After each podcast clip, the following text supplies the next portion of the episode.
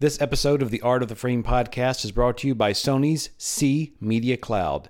Ci supports the entire media lifecycle to streamline workflows for your video production teams, so you can go from camera to cloud to Final Cut faster. Learn more about Ci and book your free demo at sonymcs.com.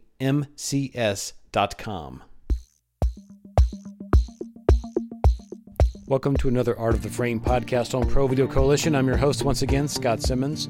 Today I'm having a chat with Alex Manning, and he's a trailer editor, and we talk about trailer editing, as in movie trailers, movie previews, or whatever you want to call it. We have a chat about just what goes into these big budget movie trailers that you see before films, you see on the Super Bowl, or you just see while you're watching TV. We talk a bit about what goes into trailer editing, how some of the decisions are made, interfacing with the studio and execs working for trailer houses, and just some techniques about how these unique little storytelling vignettes get put together, and about how some people get into trailer editing. Alex, thanks for sitting down and having this chat with me about trailer editing on this podcast here. I say I'm saying trailers, some people used to call them previews, but I guess the correct terminology is probably trailer editing these days. Is that is that is that true? Yeah, I mean, we still call it trailer editing. I mean, it's really film marketing editing. But yeah, I mean, the term trailers comes from the fact they used to show the previews at the end of the movie.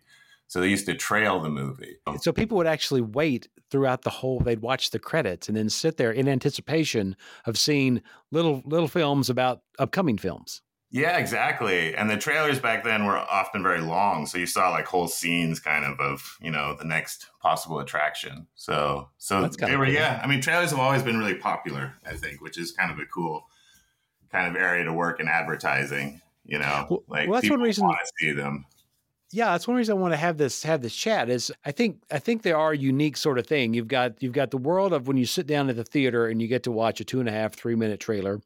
You've right. got sixty second spots, mainly thirty second spots on TV. So so they're they are very different type of things. I, I guess depending on the length of them that you're cutting, but more than that, talk a little bit about like how does one get into trailer editing because it I, I know uh, a few people who work in it and they seem to be ex- not exclusively, but they do a lot of trailer work. And I don't want to use the word term pigeonholed, but do you get sometimes yeah. pigeonholed as a trailer uh, editor? I mean, I think of it kind of as a, as a separate career from say like feature editing and documentary editing. And it's like it's a specific skill set and it's often very music driven and you kind of like there's an abbreviated language of storytelling, you know, unlike uh feature editing where you're really playing out scenes and in trailer scenes you're always kind of condensing things because of the nature of you know the limited time so it, it becomes like a you know different sort of editing. So like most of the time like people kind of in terms of how people come into it it's pretty small world. Like it's it kind of trailer editing in the modern form kind of began in the 90s with like nonlinear editing and kind of like the mtv style of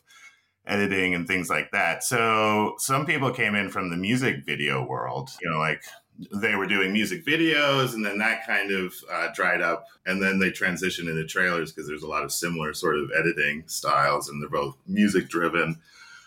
And then yeah, you, if you've ever looked at old like i say old trailers like pre mtv era trailers um, and you can get on youtube and find them ad nauseum they are much simpler they're much uh, slower. You do get some more story stuff like like one scene might develop a lot yeah. instead of a thousand scenes in 30 seconds. But it is, you're right, it is a very different feel back. I mean, as, as it's most things we watch, I guess, on, on, the yeah, on I mean, I'd say, I'd say there's a bunch of kind of like, um, like trend, not exactly trends, but the trailer kind of art form like changed over time like even things like now there's not a lot of use of voiceover in a lot of trailers. Whereas like w- when i began my career in like the early 2000s there was a lot of like voiceover being used still in trailers. And you see that in a lot of like 90s trailers there's a lot of kind of use of voiceover to really condense stories. Um, and and so those things are like written by copywriters generally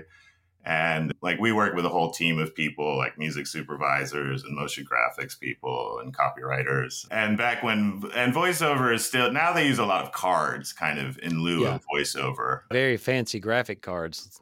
Yeah, I mean, we, we work with a lot of great motion graphics people who kind of try and make the words like really powerful. But but yeah, I, it's a it's kind of I mean I think it's unique in that form, like that we're working with like these like cards and kind of a lot. And then there's a lot of music emphasis. And then a lot of sound design too. Like I do a lot of sound work in like I I worked on like the paranormal activity trailer and there's a lot of like sound design kind of work in that trying to create like unique sound design. Well, let's let's pause that for a second on the uh, sort of the, the the technique of it all. I want to talk a little bit more yeah. about just sort of like the, the big picture because you mentioned yeah, sure. feature editing when it comes to to, tra- to trailers, but right. It, it, I think it's more fair to say a trailer editor is more akin to a, maybe to a commercial, like uh, you know, product driven commercial spot editor and a, and a short form editor.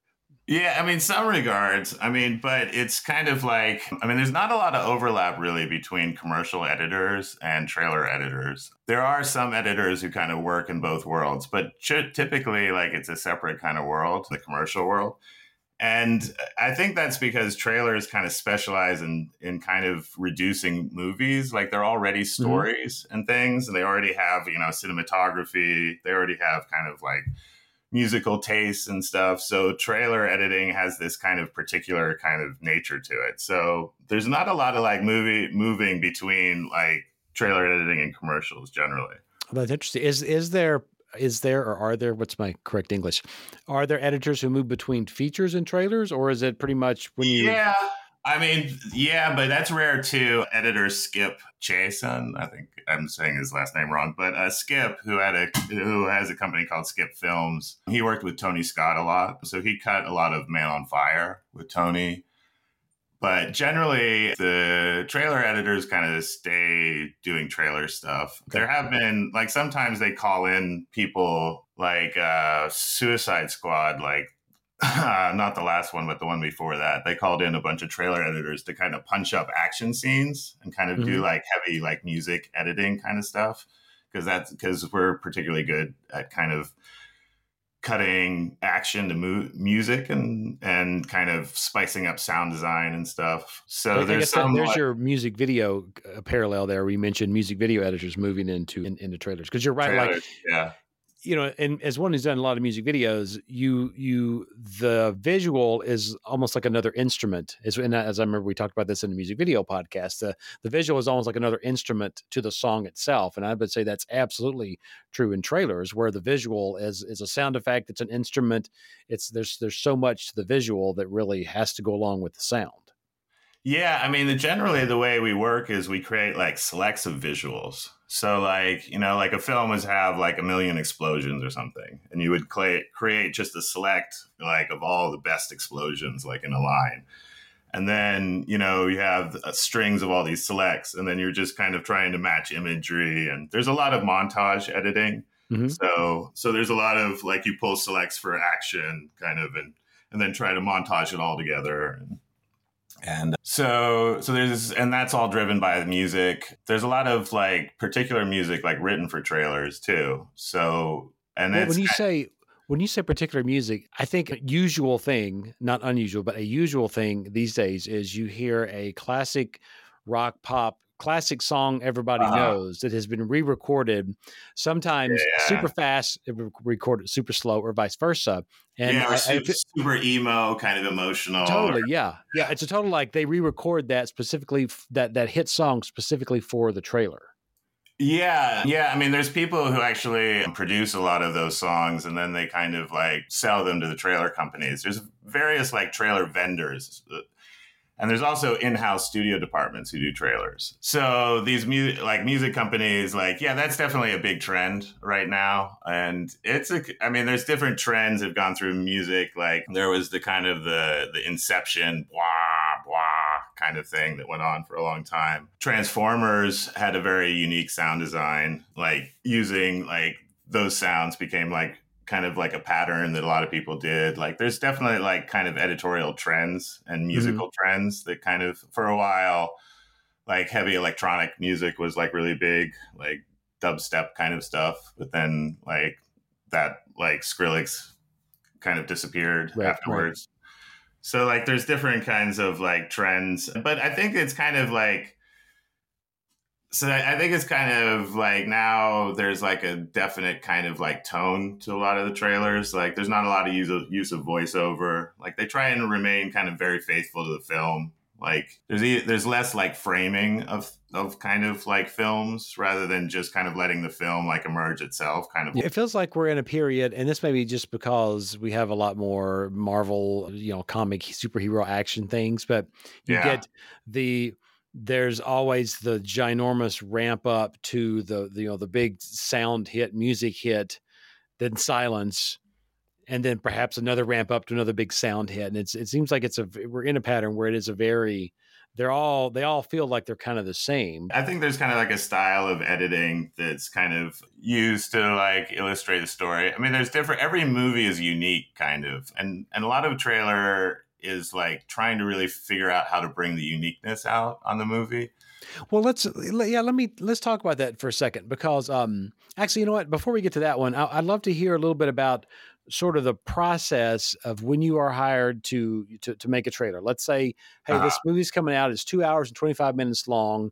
We're going to hire Alex to make our trailer. What do you get like here here's here's the uh, ProRes HQ of the entire movie make the trailer. I mean what what is that uh-huh. process uh, yeah, once you I mean, once you sign on? if you're working on like a big studio kind of film they're generally giving you dailies as you do the trailer. So so so it's so the trailer isn't always made after pictures lock. The trailer is often made in in, in yeah uh, which is why sometimes you'll see shots in a trailer that don't end up in the movie. Yes um, yes because the trailer editors are working with all the dailies basically. So they have And it feels like sometimes there's good like cool scenes or cool moments that you're waiting for when you watch the movie and they never yeah. happen.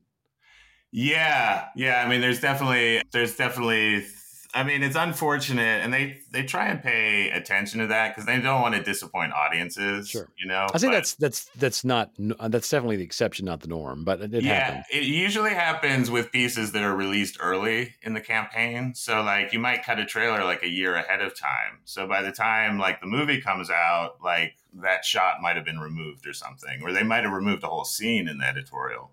So, so, when Top Gun Maverick comes out, Tom Cruise will never be in like the SR seventy one Blackbird, like you know, spaceship type of thing. I, I mean, I have no idea. Yeah, I mean, I have no. I, I mean, I that I'm sure will probably all be out. It's an issue that they worry about because audiences like nowadays, you know, everyone like can go frame by frame through a trailer and stuff. That's right. So so they know all the shots and they you know they want to see it in the film and especially if it's a big shot and if it's a scene like it's even a bigger deal. So like they try and make sure that the marketing's kind of the same as what the film ends up being. But you know it, working with the film at the very beginning it evolves like editorial like over time. And you might have three or four cuts of a film and you know certain scenes end up not being in the final cut but your yeah, trailer editor isn't obviously cutting the trailer, you know, 40 hours a week as long as they're cutting the film itself. So I guess it's like any any um, short form editing job. You're you you're on it for a while, then you're off it for a while. Then you go in and make changes, and you're off for a while. Then you go back into it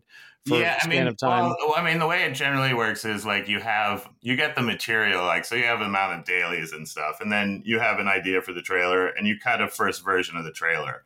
Now, who you say you have an idea? Who has the idea for the trailer? Is that is that a good trailer editor? Is that what they hired them for, or is there some quote unquote story, you know, trailer story editor back there who's who's who's giving you notes on what what needs to go in it, or a studio executive giving you notes on what needs to go in it? Mm, you definitely have a lot of creative control, but the, it depends project by project. Sometimes, you know, the studios have ideas for songs or particular things in a trailer that are like really important or or how they want to position the film you know like what they want to emphasize from a marketing standpoint. Okay.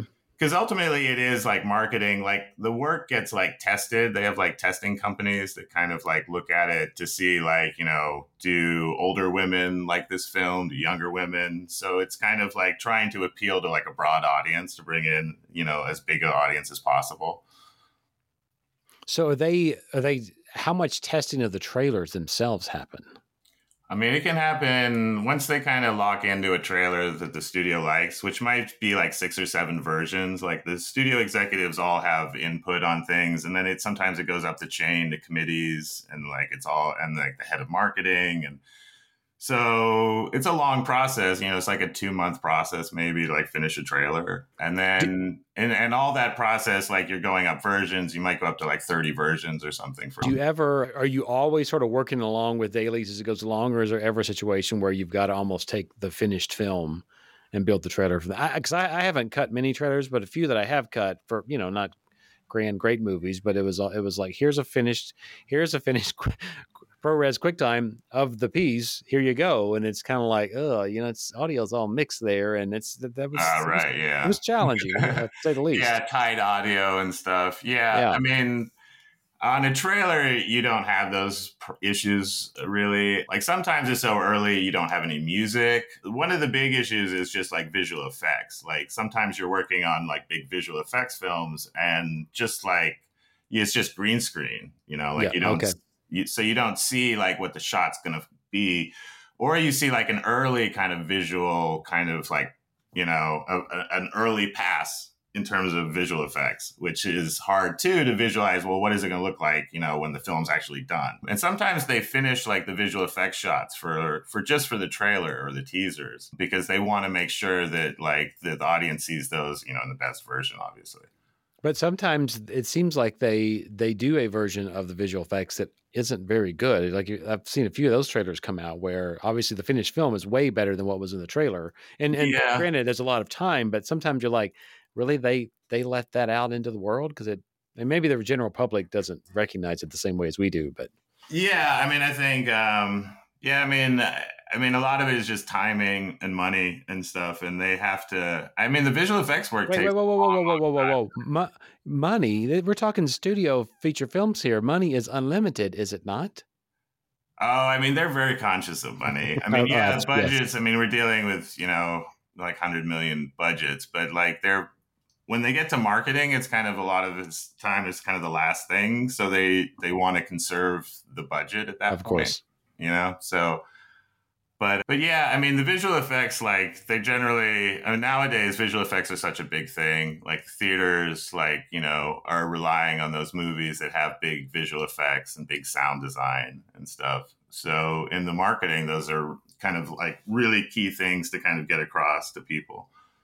Well, is that you know talking about the uh, and, and, let me back up for a second because your your main area of expertise is action horror comedy like those are your those are kind of your your your, your things your, your your niche i guess that you that you work in a lot a lot of big big time action stuff that yeah, I, mean i've kind of worked trailer wise like horror is kind of my niche and then okay. i did a lot of like 30 30 second and minute long commercials for big action stuff like spider-man and and Captain America and stuff. You know, if if horror has been your one of your main things, is that because you enjoy that and that's the kind of jobs you've taken, or or did you get? Do you I'm use the word pigeonholed again? Uh, do you did? You, I hope that's a piece. Up. Is that a PC yeah. word? Can we use that? I don't even know what you're uh, saying. Yeah, anymore. I don't know the, the origin of that word, but I mean I know what you mean. But yeah, yeah, I mean you do sort of get known for being good at certain things. Like when I first started working, I started out on Napoleon Dynamite and so I was cutting like 30 second TV commercials for that. And but what a unique film to have to, to encapsulate into 30 seconds because I mean obviously there's there's so many memes and of course they weren't yeah. memes back then.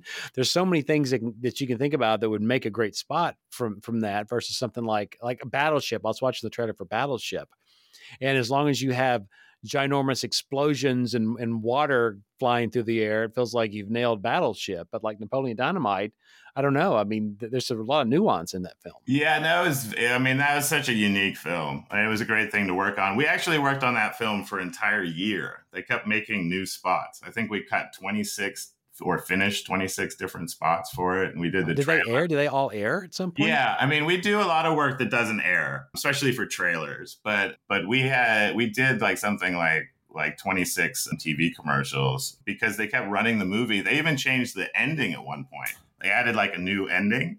So then oh, we did like yeah. new spots just featuring the new ending, which was like this marriage scene.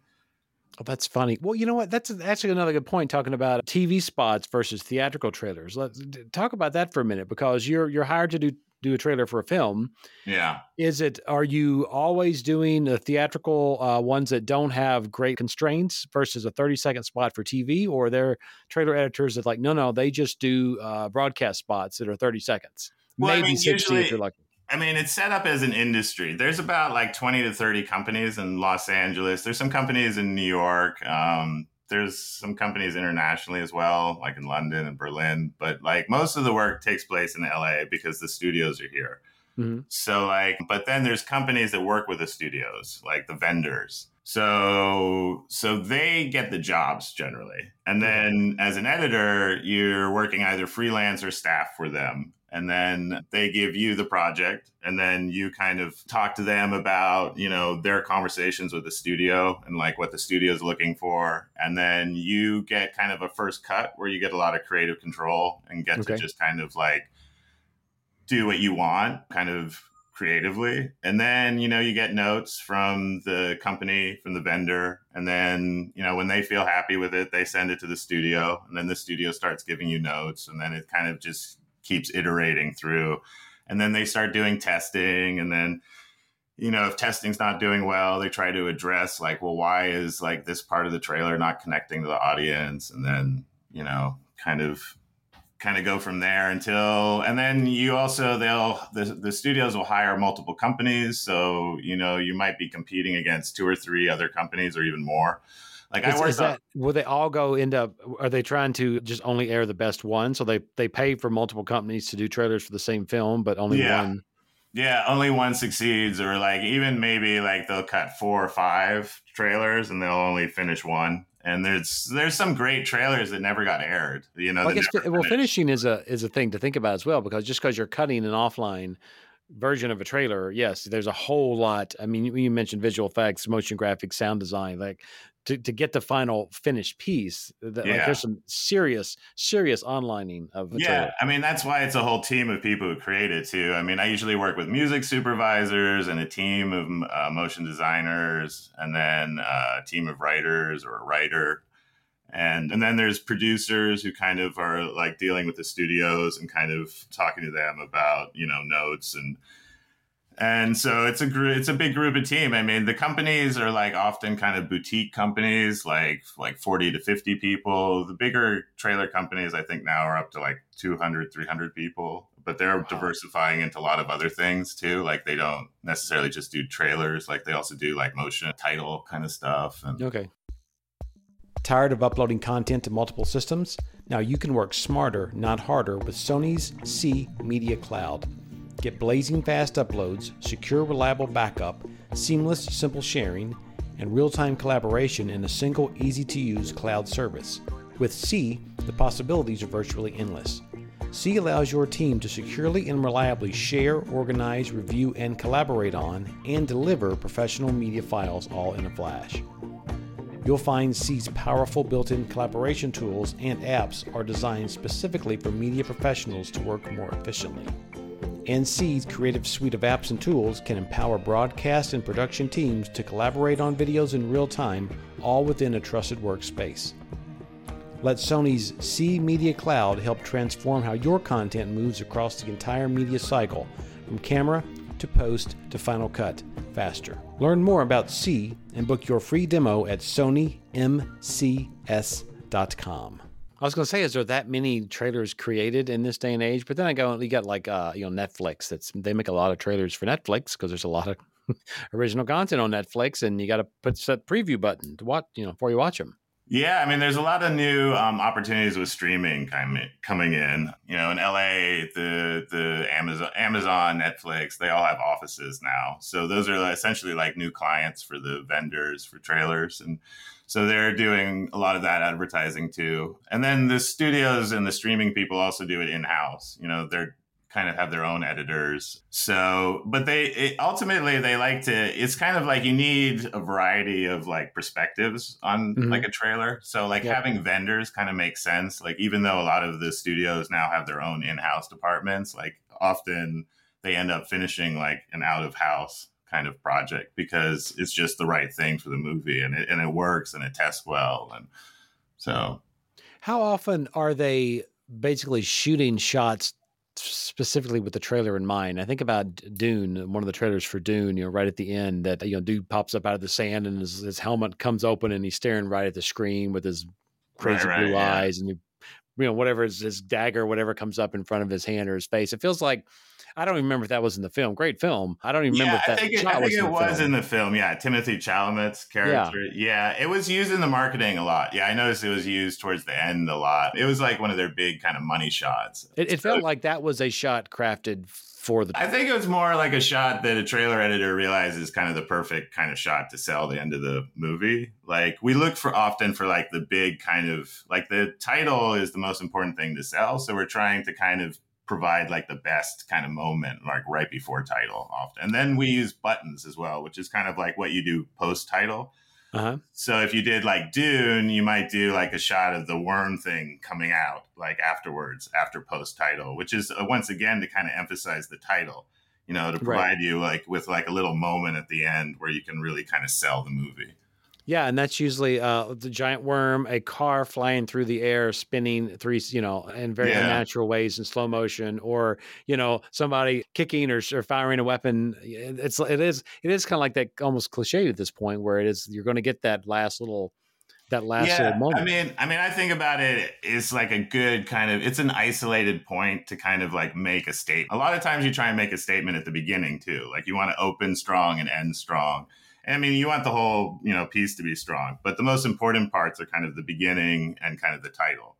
And then a button can be kind of used to like really provide you with a new scene kind of because you have you stop down musically kind of. So like yeah. usually trailers musically structure are, are, rising into the title, you know, for action or yeah. horror or something like that. So like so with the title you're kind of stopping down and then the button is, is like a new like space to kind of like play out something interesting.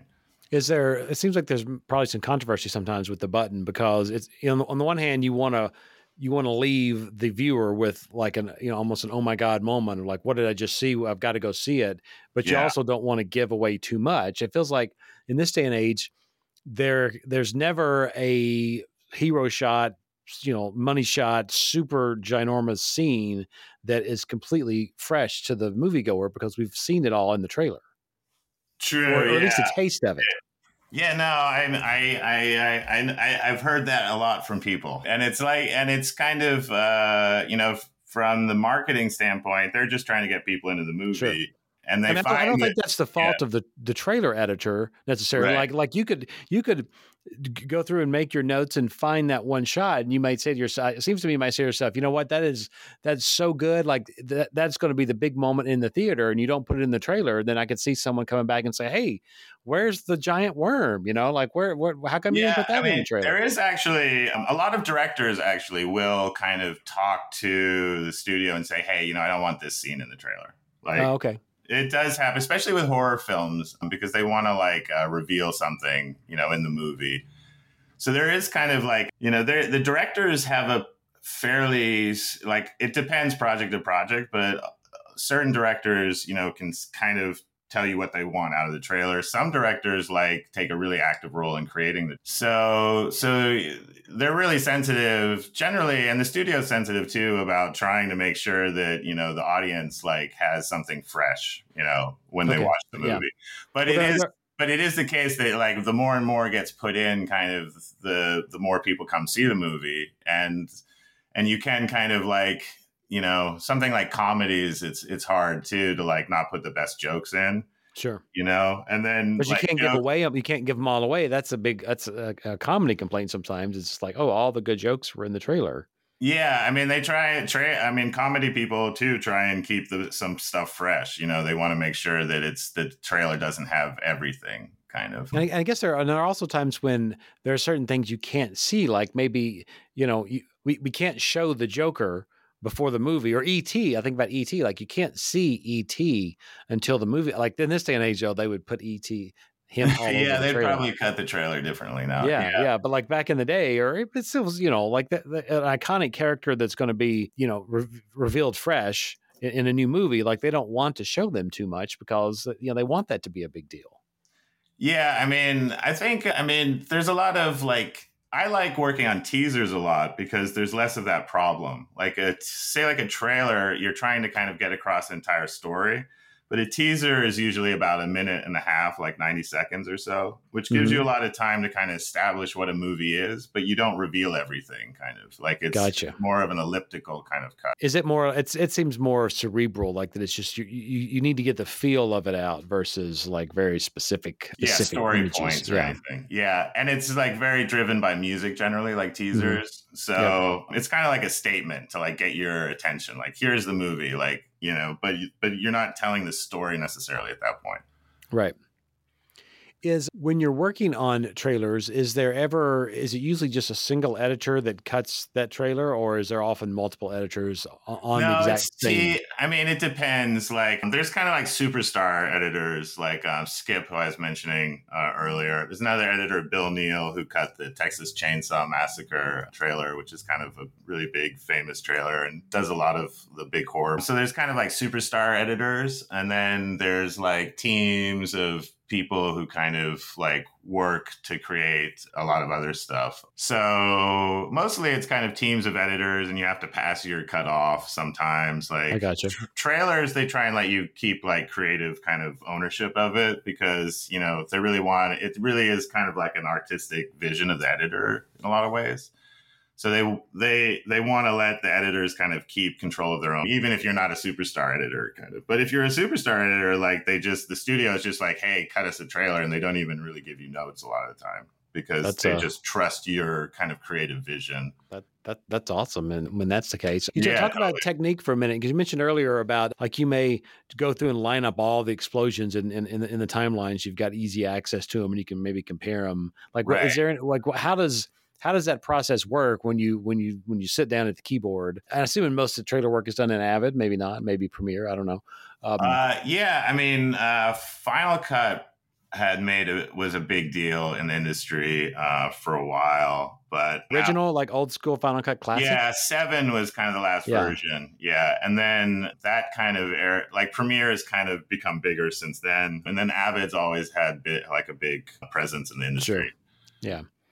So, so you, uh, so yeah, you've got your explode, your lineup, your explosions. Like, what are some other little things like that that that's might be? Yeah, I mean, you look for like particular things. Like, you also, you know, make selects for like emotional moments, and you know, like ID shots, kind of like you know the the character turning around, kind of like you might freeze frame and then do an ID or something. Mm-hmm. Like, really, kind of like shots like that. And then like then there's a lot of action stuff or if you're in you know comedy you might have a string of all of your jokes like all of your favorite jokes. You might be like a like jokes and then b jokes you know like the funniest jokes and then the the okay. other kind of jokes that are still funny. And you're kind of just trying to select out the best stuff uh, because you only have so much time. So you're kind of like really breaking apart the movie. They call it breaking it down, like in the industry. So you like break the movie down into all these selects. You might have like strings of like, which would be like a sequence. Like you might have like 15, 16 of them. And okay. And then you start looking for music a lot of the time. Like most of the editing is really driven by music. So often for a trailer, like you have some choice moments, kind of like story point elements that you kind of know where they are in the timeline. And then you're kind of creating like musical kind of like a bed of music essentially and sound design too and not as much for comedy trailers, but for like action and horror in particular. And then so you kind of like often just cut the sound first, and then you use those strings of like select shots to kind of fill in the pictures. And then, okay. you know, to kind of you work from sound and then backwards to the picture a lot of time. Not every editor works the same way. Like it's all kind sure. of like individual style, but a lot of editors work that way. Kind of they start with the sound first and then they kind of move to picture. And I then the exception is like the dialogue kind of pods.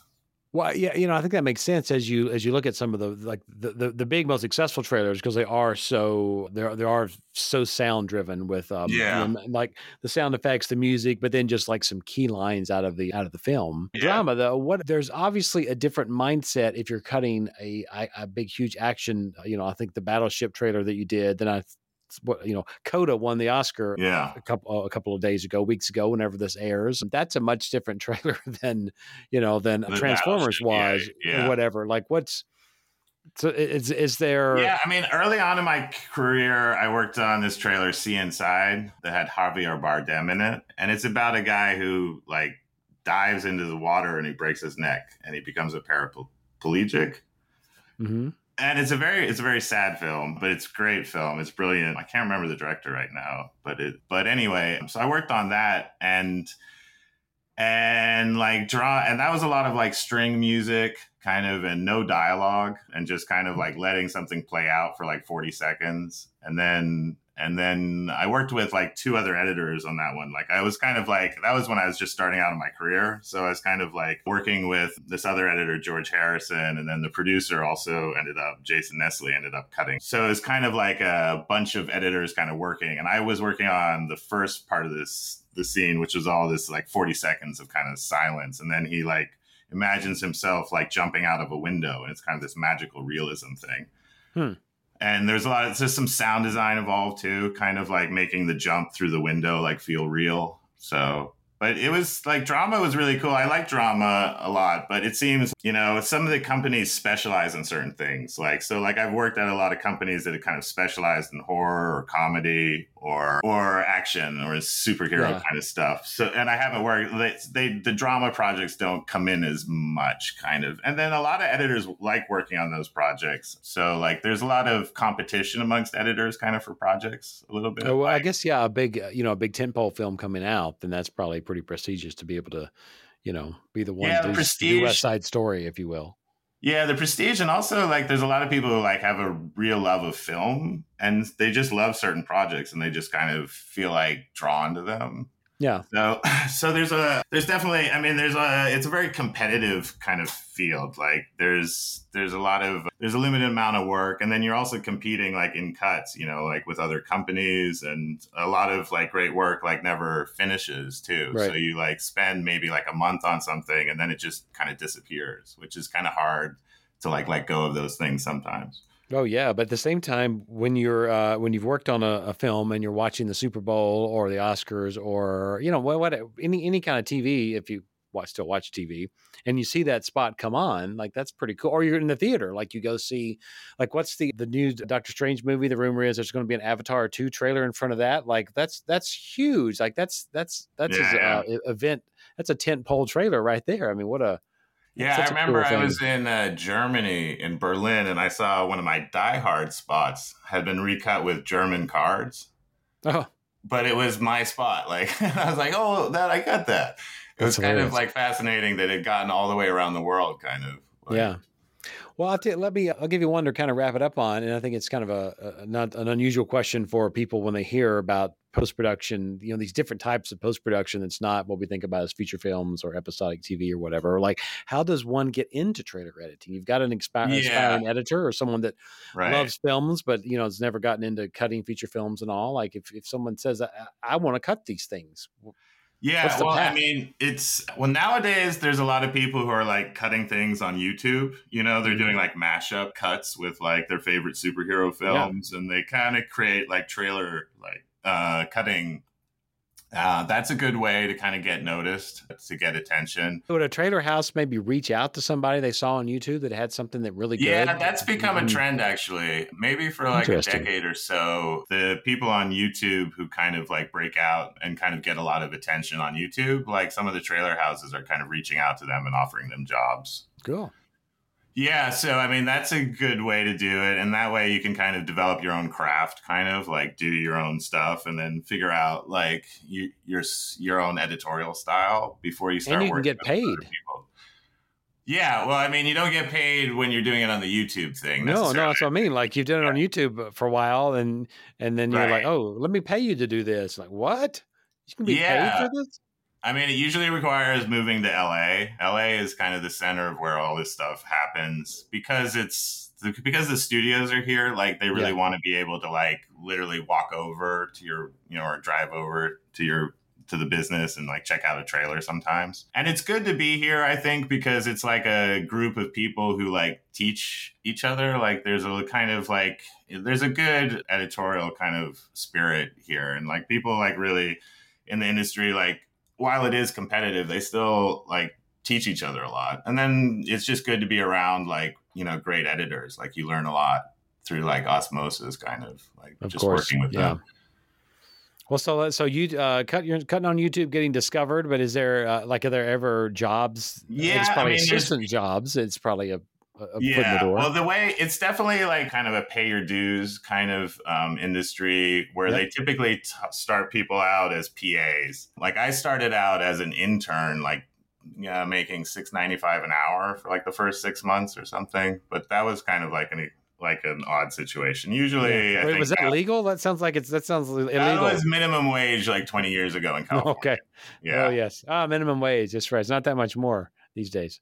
Yeah, yeah, I know. But um but so but there's a lot it's a good industry in terms of, you know, the editors get paid well. So the attitude kind of is, you know, they weed out the people who are not really interested in it. And then the people who are really dedicated like work their way up and then they get rewarded, you know, with a really cool job and they get paid well doing it. But uh, but the typical chain is like you start as a PA and then you work your way into like the machine room and then you might work your way into the assistant editor and then you become an editor and then Gotcha. you know so it's like kind of uh, and people kind of can jump over that if they demonstrate a lot of talent you know Yeah. like my case like i was like an intern officially for six months and then i was like an assistant editor for a year but i was really an editor and i was cutting di- uh, the napoleon stuff a lot during that point. And then and then they made me an editor like a union editor. And then there's most of the jobs are not union now. There's like some companies who are union companies but a lot of them are um, non-union. So Well, you you used a term back there. Some listeners probably don't even know what you said when you said machine room. They're like, "What's a machine room?" It's like, yes, there there are post houses where there are large rooms of machines, like not necessarily tape machines anymore, but machines for ingest, computers, storage, storage media. There's a, you know, there's there's a room Yeah. that assistants work in to kind of help keep the, you know, they're kind of the backbone. They they help keep everything flowing. Without a good people in the machine room, the work grinds to a halt pretty quickly. yeah i mean we work a lot on I, I don't know if you're familiar with that but it's basically like fiber optic connection, so the studio can look at the cut directly in real time Oh, interesting. That's cool. I mean, there's like fiber channel that used to connect all the RAIDs, and there's like you know, internet fiber to the good neighborhoods. Yeah. yeah, that, that's it. So, so like they can just is that like that's that for safeties? That gets us a lot for safeties reason. Like you can't just send them a, a Vimeo link or whatever. Yeah, and it's also just the studios want to be able to like literally watch you edit. So it's like they're in the room kind of, but they're but they they come in through the phone. So Oh, funny. So they're watching your screen basically as you edit and they might be like, "Oh, I don't like that shot." No, not that shot. oh yeah. and it's like okay, give me a second. Let me let me do what I'm doing. Then you can tell me what you. Yeah, I mean, usually you don't have to work on fiber, but like, say, like big Marvel projects or something, it's common. So all the people in the machine room are the people who set up the fiber. So it's a pretty important job in a way. Like, Yeah. if they if they don't get the fiber patches correctly, like the studio people get all upset. Well, I'm sure if they yeah if they if they if they can't watch the uh, next superhero thing in real time as you're on your screen as you're doing it, then yeah, I could see. I mean, you know, it's big. it's a lot of money. It's a lot of money I mean, they're here. so busy. Like, it's amazing, like how much stuff like they're handling. Like a lot of like studio execs, like the marketing execs, are handling four or five projects at the same time and Yeah. stuff. And Yeah, well, and their heads are on the line because they got to make money. Yeah, I mean, it's a very high pressure environment. There's a lot of long hours at times. You know, there's like 13 hour days sometimes when you know like a movie deadline is approaching. Yeah, So, but but it's a great job. I mean, it's it's really cool to see to work on a lot of projects too, and kind of get a sense of like all these different films, you know. And sometimes with the dailies and stuff, you know, like like I was working on Inglourious Basterds a bit, and I got to hear like Quentin Tarantino do like direction and stuff. You Well, that's fun. and- Yeah, it's like that's like Yeah. that's that's some real behind the scenes right there. Yeah, you get to see kind of like uh, scenes like like I got to see those scenes like develop like you know what it was like without music and stuff, and then Mhm. see him put in the music and it totally like transformed like certain scenes and stuff. Yeah, yeah, it's a great, great, great for aspiring filmmakers too. You can really you could learn a whole lot through that. Yeah, I mean it's a really interesting kind of film school in a way. Um, Yeah, because cool. I never went to film school myself, and it's kind of like I feel like my, the trailer industry has been my film school in a lot of ways. Nice. Well, I'm sure that's the case for uh, for a lot of folks. Man, I appreciate you sitting down and having this chat with us. As uh, we mentioned up top, it's a uh, trailer editing is a unique, a bit of a unique thing that I think a lot of people don't think much about. They, I think some people think that they just, you know, movie's done, they sit down, throw something together, put some sound effects on, and uh, off you go. But I think you've let us know it's a lot more involved than that. So thank you very much for taking yeah, the time. Thank you, Scott. I mean, yeah, it's been a great conversation, and it's is there is there uh, like an IMDb for trailer editing? So when a trailer comes out, people can find out who who, who did it, or is it?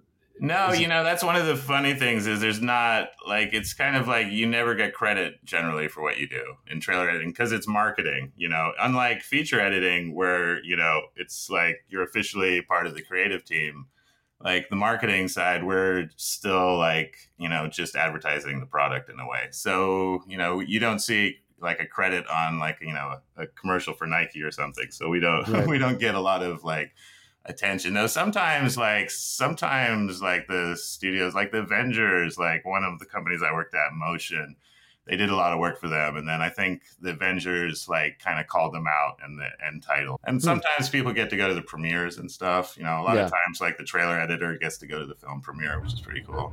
I would hope so. That seems like the least they can do is to you know let the let the because I, I, mean without a good trailer, then a lot of movies you're not gonna you, you got to have that. That's that's important part of the marketing thing. And if you don't market, people ain't gonna come see it. Yeah, yeah, that's true. I, I think the the I heard that the comic book people sometimes don't get invited to the premieres, but well, unfortunately, I've never been invited to premiere to a premiere myself, and it's kind of rare actually. Like it's it's it's not like uh, it's not like something that always happens. It's something like that they that if it's if you're really kind of close on the campaign. Like I had a friend who went to the Casino Royale premiere. That was pretty cool well, that just that just that seems wrong, man. Let's protest. I don't know. That just seems it seems easy enough. It doesn't cost them much more money to let the trailer editor come to the premiere. But oh well, you know, it is it is the way it is. I guess you know every industry has its has its has its funkiness. So there you go. Yeah, I mean it's uh, overall. I mean it's cool. I mean I, sometimes they the same, uh, or for this Casino Royale, they also flew another editor out to uh, London so he worked out of London for a while. So that was wow. that was pretty awesome. Yeah, a little bit a little bit of travel involved there. Well, well, good luck on on your next one. May you get to may they fly you to an exotic location and you, yeah, get, and you get to go to yeah. the trailer and get a big fat bonus when the movie does well. So that's the uh, yeah. The, you know. They don't give bonuses out that way. But. I, don't think any, I don't think anybody gets bonuses except studio execs and stars these days. So yeah. Mm-hmm. Maybe someday. It's, yeah, it's a with a pandemic. It's been kind of tough for Hollywood. Yeah, yeah, it's it, kind of tough, tough all around. But everything, Alex, thank you for all taking right, the time to share with us. Take care, Scott.